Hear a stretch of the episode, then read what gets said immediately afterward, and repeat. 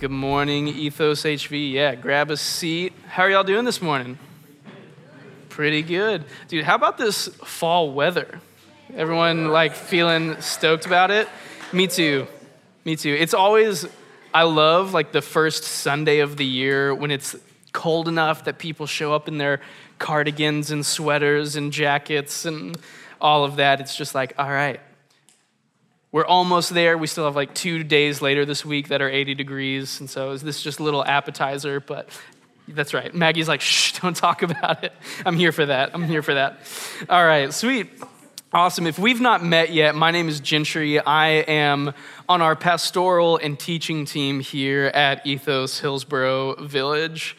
And we here at Ethos HV are in our second week of a brand new teaching series that Josh kicked off for us last week called Come and Stay, where, like, in a culture that is come and go, Jesus' invitation is to come and stay. And last week, with Josh kicking us off, he explored uh, one of our anchoring passages from John chapter 15. And this week, we're going to explore kind of our pairing, like second anchor passage for this series. Um, but this teaching is kind of like it is a part two to what Josh brought us last week in a lot of ways. And so, if you missed Josh's teaching last week, my invitation to you is to go back on the podcast, listen to that. Because um, again, this teaching is really just kind of building on the foundations that Josh laid for us last week. And also, both of these teachings, last week and this week, are still just kind of like vision for what the next nine weeks are going to look like in this teaching series. And so we're all still just kind of forecasting and paving the way for what we're going to pick up with next week and through this fall. If you have a Bible with you, I'm going to invite you to go ahead and open up to Galatians chapter 5. That's where our second kind of anchoring passage for this teaching series is at. We're going to be picking up in verse 16 of Galatians 5. These are the words of the Apostle Paul, he writing to the church in Galatia. So, Galatians 5, picking up in verse 16. But I say, walk by the Spirit, and you will not gratify the desires of the flesh. For the desires of the flesh are against the Spirit, and the desires of the Spirit are against the flesh. For these are opposed to each other to keep you from doing the things you want to do. But if you are led by the Spirit, you are not under the law. Now, the works of the flesh are evident sexual immorality, impurity, sensuality, idolatry, sorcery, enmity, strife, jealousy, fits of anger, rivalries, dissensions, divisions, envy, drunkenness, orgies, and things like these. I warn you, as I warned you before, that those who do such things will not inherit the kingdom of God. But the fruit of the Spirit is love, joy, peace, patience, kindness, goodness, faithfulness, gentleness, and self control. Against such things there is no law. And those who belong to Christ have crucified the flesh with its passions and desires. If we live by the Spirit, let us also keep in step with the Spirit. Like some of you guys here this morning, I grew up in the church. And at the church that I grew up at on Sunday evenings, I got to be a part of this kids' worship service that we called Kids Express. And we would go and we would sing children's worship songs and we would watch a puppet show. And on the night that you graduated from Kids Express, you got to throw water balloons at this guy dressed up as Goliath. It was super, super cool, super fun. Um, but I distinctly remember singing this one song growing up in Kids Express uh, that my best friend's dad would lead. And it went, some, it went like this The fruit of the Spirit's not a and then all the kids would just yell out random fruit. So like kiwi, I would always yell kiwi because that was my favorite fruit. I thought it was pretty like obscure and indie, um, and I liked them. And so I always wanted that one to be the one that they chose and sang in the song. I don't think it ever happened, but So then you would keep on singing, okay, they choose a fruit. The fruit of the Spirit's not a kiwi. If you want to be a kiwi, you might as well hear it. You can't be a fruit of the Spirit. The fruit is. And then you would, yeah, yeah, you'd sing down that list we just read out of Galatians 5, and all the kids sing in their sing songy voice, and it was super cute. And growing up, singing this song, I was like, I'm not too sure what fruit has to do with the Spirit, but I like singing, I like kiwis, and I like Jesus, so like whatever, it all makes it, it works for me. I don't get it, but it works, uh, and I'm here for it. And as silly as that is, the truth is like that's kind of a hard, this language of fruit, it's a hard metaphor for kids to understand, but us as adults here this morning, it actually makes a lot more sense, right? It's pretty easy for us to grasp. What Paul is speaking to here in Galatians 5, he's speaking about the results or outcomes of how you live your life. Fruit equals results or outcomes. Think about how you might ask someone, like, if something that they did, some endeavor or some business or whatever, if it was fruitful or not. In other words, what you're asking them is Did it yield the results that you were looking for?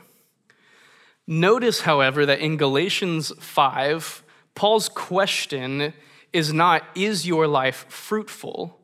but what kind of fruit is your life producing?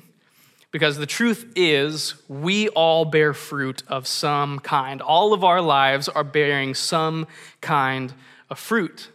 It might be a little bit of fruit, it might be a lot of fruit, it might be great fruit, it might be not so great fruit. But all of our lives bear fruit, and there's honestly just like no way of really getting around that. It just kind of happens as we live our life. Jesus actually says something similar about these two kinds of fruit in Matthew 7. In Matthew 7, Jesus, he's talking about the Pharisees, these religious teachers of the day, and he says, You can identify them by their fruit. That is, by the way that they act. Can you pick grapes from thorn bushes or figs from thistles? A good tree produces good fruit, and a bad tree produces bad fruit. You, a good tree can't produce bad fruit, and a bad tree can't produce good fruit. Yes, just as you can identify a tree by its fruit, so you can identify people by their actions. Now, Jesus, he's talking about identifying false teachers by judging the fruit of their life against their teaching. But the underlying principle of what Jesus is saying here applies to all of us there are two kinds of metaphorical fruit that humans can produce with our lives. So, again, the question is not, are you fruitful, but what kind of fruit are you producing? Is it the fruit of the Spirit, or is it the fruit born out of living according to the, your flesh? That part of our nature that is bent in on itself and away from God, which begs another question. If my life is producing fruit, like without me even trying, without me necessarily doing anything, what in my life is producing that fruit? How does that fruit come to be? Last week, like I mentioned, Josh was kind of exploring John 15 for us, where Jesus uses another plant and fruit metaphor he calls himself the vine or the trunk of a plant. And he calls the Father the vine dresser or the gardener that tends to this garden. And he calls us, his disciples, the branches. And his instruction in John 15 is to remain or abide in him, because, in his words, a branch cannot bear fruit unless it remains connected to the vine. So, a branch produces fruit by simply staying connected to the vine, in this case, Jesus. And you're all like, okay, yeah, duh, like that's pretty straightforward. Also, Josh just said all that last week. But stick with me, we're gonna keep going a little further now.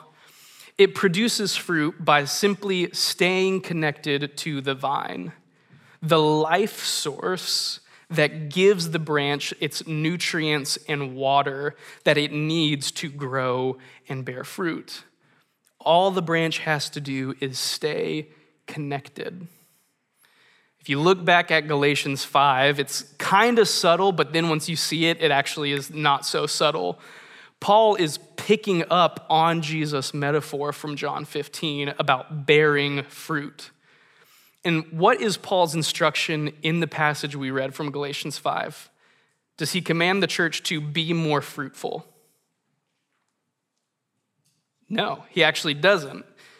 He doesn't command the church to be more fruitful. He does not command the disciples to be more loving or to be more patient or to be more kind. Paul actually gives one instruction three different times, slightly different each time to walk by the Spirit, to live by the Spirit, and to keep in step with the Spirit. In other words, to remain or abide in the vine. If we do this, then we will bear the fruit of the Spirit. Have any of you like ever read the fruit of the spirit and been like, okay, that's what my life should look like. So I'm gonna I'm gonna try even harder at each of these things, right? I'm gonna try to be more patient. Has anyone ever tried that? Yep, sweet, Josie. Uh, how has that worked out? Like, awesome? No? right on. Typically, in my experience, it's like by at 9 a.m., okay, easy peasy, but come 9 p.m., like all patience is typically gone. And you end up in this cycle of falling short, getting frustrated with yourself, banging your head against the wall, and like, well, I gotta try harder next time. But the branch of a tree doesn't produce fruit by trying really hard, does it? But by simply staying and abiding in the vine. What if I told you that the pressure is not on you to produce fruit? Your job isn't to produce fruit, but to sit at the feet of Jesus and let him nourish and water you this, this think, way of thinking, it goes against our culture's addiction to and idolatry of productivity. Where we all have this thing within us for some reason, it's probably different for each of us, where we believe that the onus is on us to produce and to prove and to earn. Some of you have this picture when you think about Jesus or you think about God that He is looking at you and is always disappointed in you because you're not doing enough, or you're not good enough, or your life is not fruitful enough. And so you feel this shame and you're like, all right, I got to go out and produce more to bring back to God. But the problem is you don't stay connected to the vine if you're trying to bring fruit like that. What if I told you Jesus isn't looking at you disappointed by your lack of effort to produce fruit, but simply desires you to come and stay in his presence a while. Jesus taught that fruit is the natural byproduct, the outflowing of whatever vine we abide in.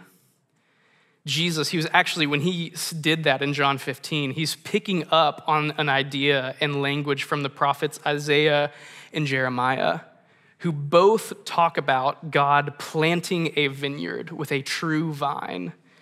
But the people continue to choose to be wild vines that are not connected to the true vine, and therefore wild vines that produce wild fruit.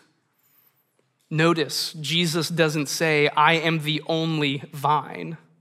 He says, I am the true or the genuine vine, which implies that there are other false and wild vines that we can end up attaching ourselves to. And if that's the case, what vine do you abide in? The true vine or a wild and false vine? And what kind of fruit does that vine produce? If you abide in a vine of accumulation of possessions and wealth, you will bear its subsequent fruit of jealousy and envy. If you abide in watching hours of the soft porn that we call Netflix, you will yield its subsequent fruit of sexual immorality and impurity. If you abide most deeply in your identity at work or as an artist, then you will, in the hustle to quote, make it, then you will abide its subsequent fruit of hustle and ego as it permeates your soul and shapes your heart. And if you abide in the presence of Jesus, you are going to bear the fruit of the Spirit. Now, this isn't necessarily an indictment on all of those things I just listed, maybe some or in some degree, but not all. But seriously, like ask yourselves the question like, what activities take up the most of my time and most of my heart? And if we're honest, is the presence of Jesus even close to the top of that list? Another word for what Jesus and Paul are getting at in these passages is what a lot of times in modern church language we call spiritual formation, or the process of being formed in the image of Jesus. Because, I mean, what else is the fruit of the Spirit other than the character of God being formed in us? Each of those words that Paul uses to that he lists are descriptors of the Spirit of God and therefore the character of Christ. Who is more loving than Christ himself? Who's more joyful or peaceful or patient than the God who created us and delights in his creation? Paul and Jesus, their point is that as we sit in the loving presence of God, that he forms in us the attributes of his own character what we call the fruit of the Spirit. John Mark Comer summarizes the life of a Jesus follower into three primary goals to be with Jesus, to become like Jesus, and to do what he did. And when I first heard that list of goals a number of years ago, and I thought about becoming like Jesus, I figured that was going to take a lot of homework to become like Jesus. A lot of reading, a lot of trying really hard, of like white knuckling it and trying to do and be better, to be like Jesus. But I've come to realize that more than anything, to become like Jesus, what I need more than anything else is to simply be with Jesus the order of those goals is actually incredibly important because it is in our being with Jesus, in our abiding, or our walking in step with the Spirit, that we are actually made to be more like Jesus. I've got a couple stories for you guys to kind of like paint this picture. The first one, I distinctly remember in the early years of my like following Jesus. Taylor and I, my wife, uh, at the time we were dating and in college, and I have this memory of this one car ride where I just frankly was like not being very kind or loving or Christ like towards her. And as we were pulling into the Walmart parking lot over in 100 Oaks, she kind of called me out on it. She's like, hey, like, why are you treating me like this? This is not normal for you. What's going on? And I parked the car as we pulled into the parking lot and sat there silently for a minute because I'm an internal processor and really slow at it. And it takes me several minutes to like connect the dots to what's going on in my like heart and mind. But after a moment, it hit me like I had not been prioritizing or spending time in the presence of God, simply enjoying his presence and drawing near to him the fruit of the flesh in my life was like a check engine light that came on the dashboard of my soul, diagnosing a problem. I had drifted from the vine, the true vine.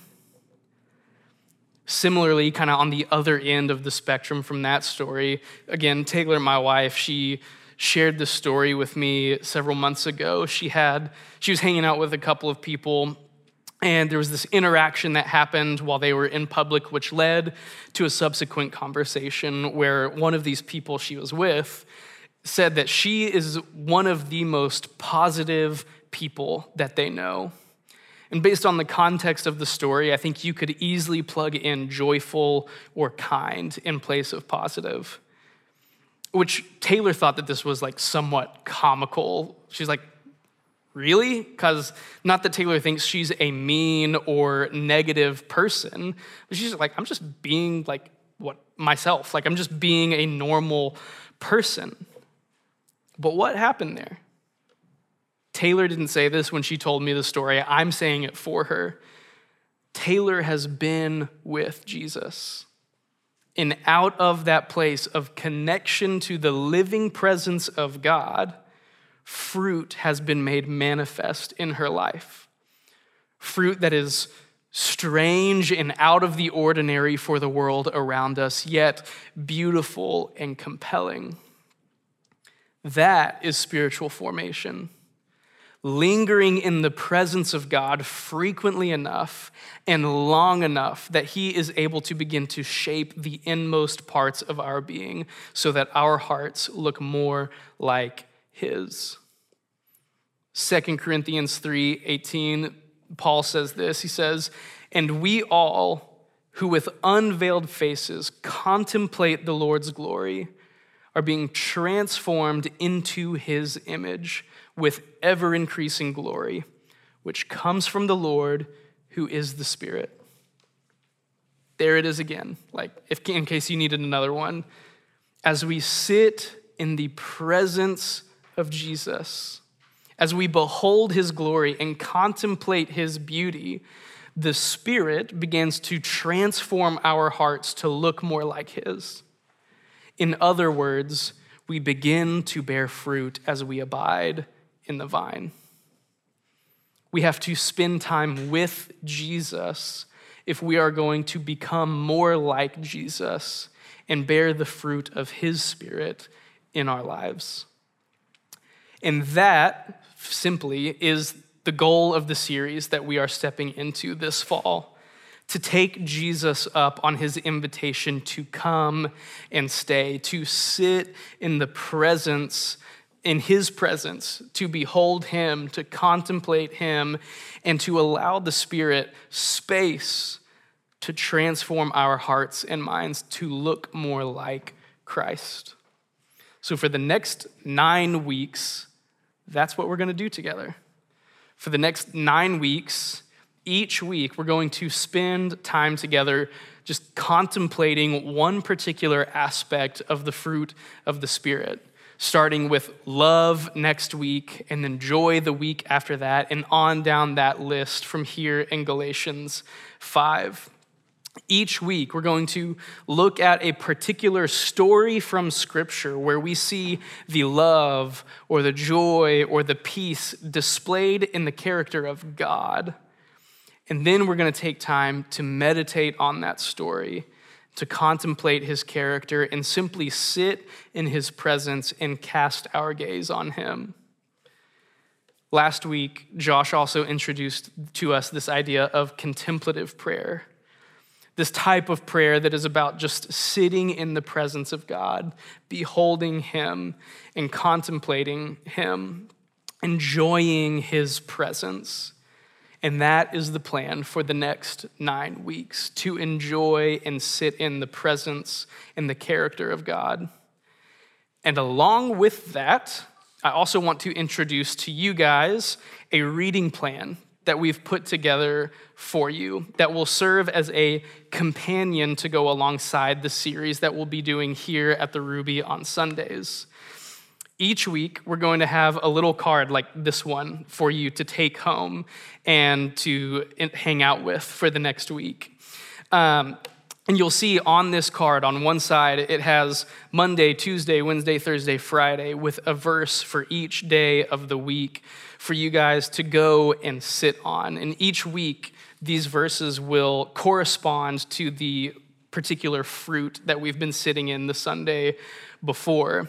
Aside from this week, which is actually all of these are centered around this idea of abiding in the presence of God.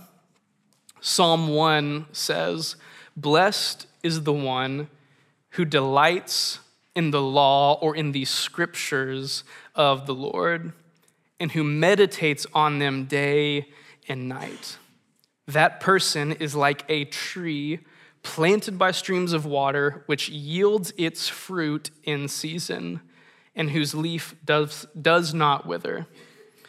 And so we wanted our whole church, we wanted to just invite all of you guys, not just to sit in the presence of God here on Sundays as we're gathered together, but on Monday and Tuesday and Wednesday and every day of your week when you're not here. Because as good as I believe that Sunday mornings are going to be over the next nine weeks, I believe that the real life, the real transformation, the real fruit is going to rest in the time that you carve out to get away and to get alone with Jesus for yourself. And so that's the invitation to abide with Jesus and to contemplate his glory daily. And so, with this uh, reading plan, the invitation is for you to choose a time of day to just be with Jesus, to commune with God. Maybe the morning works best for you. Maybe it's the evening. Maybe it's somewhere in the middle of the day. If you want extra bonus points, come and do these like morning and evening if you've got the time and want to commit to that.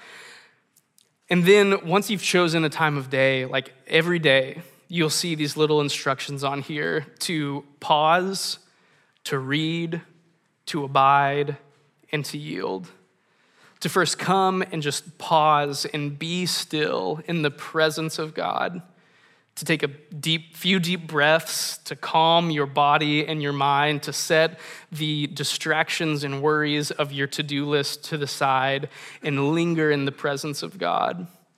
And then to read, to like slowly and prayerfully read the selected passage for the day and then to abide, to just sit in these stories, to meditate on them, to contemplate them. You know, if it is a story, maybe you take some time to read it and reread it and then imagine yourself in that story. Maybe if it is uh, teaching or a phrase, it's something that you just chew on and turn over in your mind and just meditate on before finally just taking a moment to yield to the presence of God, sitting in the reality of God's character that is being revealed in that particular scripture, and allowing the Holy Spirit to speak to you through it. So that's the invitation. All those instructions are going to be here on this card that you'll have in just a moment. But I have a few practical encouragements for you as well as you guys venture out into this. First is to actually block out and schedule this time in your calendar. But like for a lot of us, if it doesn't actually hit our calendar, it's probably not going to happen. That's just the way that we operate in 2023. And so, my challenge and invitation to you is to schedule it on your phone and to make that time sacred. Like if it's in the morning, have a ritual of brewing a cup of coffee or light a candle or something that sets this time and place apart. My second encouragement would be to use your Bible, to actually like put your phone in a different room or at least six feet away from you where you can't reach it on silent, and to use a, a Bible with pages where there's ink on white paper because there is something different about the way that our brains actually interact with ink on a paper on paper that I think is going to invite you deeper into God's presence than using your phone. Third, in a similar note, would be to have a journal nearby Maybe you process better by writing. Maybe you write your prayers out. Or maybe you just want to have that nearby to write down notes uh, as things come to you during your prayer time. And then my final encouragement, and this is, this is a big one don't judge your time. Don't judge your experience. Don't give yourself a grade on how well you think you did. Simply let it be and then just keep showing up. Sometimes you might have an amazing experience, sometimes it might feel a little lackluster, but my invitation is to not judge your experience, but to just keep showing up. So there's, there's the practical uh, encouragements and the plan for what we're doing. But here's the tricky part about a reading plan, like that I just presented to you all. Many of us, when we hear the words reading plan, we think that I just gave you guys a bunch of homework and therefore a to do list of five different things to do this week. But I want you to hear me erase that idea from your brain. The language of reading plan implies that you sit down, that you read the scripture, you close your Bible, and you move on, on to the next thing. Check, got that off the list. But what does Psalm 1 say that we read a second ago? Does it say, Blessed is the one who reads his Bible every day? No, it says, Blessed is the one who delights in the scriptures and meditates on them day and night. Blessed is the one who just sits and enjoys the scriptures in the presence of God, meditating on them slowly reading and rereading and praying the scriptures. This serves as a doorway deeper into prayer and deeper into communion with God. And so here's how I want you to think of this reading plan. Instead of seeing a list of five tasks to get done this week, I want you instead to see five daily invitations to be with Jesus to commune with the living God and to step into that. And if you miss a day, don't play catch up. Just simply move on to the next invitation. It's, it's cool. Like, Jesus just wants you to come and stay. Don't worry about catching up. That's not the point. Both this reading plan and this series, they're an invitation to just come and sit at the feet of Jesus. And so that's the plan for the next nine weeks. Um, as we move to communion, you guys will find uh, on the inside aisles here bowls of communion and also a stack of these little business card reading plan things. By the way, they're business card size, so you can put them in your wallet or bookmark them, so you can just carry this around with you as a constant reminder to just be with Jesus. Um, but you'll find those. You guys can go ahead and grab them and pass them down as we step into our time of communion, as well as those communion bowls. And so here's the what I want you to step into for the next like five to ten minutes. We're gonna have some soft music playing over you guys, and I want you to first pull out your phone and actually schedule some time this week on Monday, Tuesday, Wednesday, Thursday, and Friday to grab this card, to open your Bible, and to be with Jesus. That's what I want you to do first is pull out your phone, schedule that, and then once you're done, put your phone away and just like commune with God. Pray over your time this week sitting in his presence. As we take communion, like we take the bread and the cup each week as a remembrance of Christ, right? Like eh, but uh, this time of communion, it also serves as a time, that word itself, I've been using it this whole time I've been standing up here, haven't I? Of communing with God, sitting in his presence. And so that's the other invitation. As you pray, as you take the bread, as you take the cup, just sit in the presence of Jesus and commune with him. And then we're going to close in worship after that.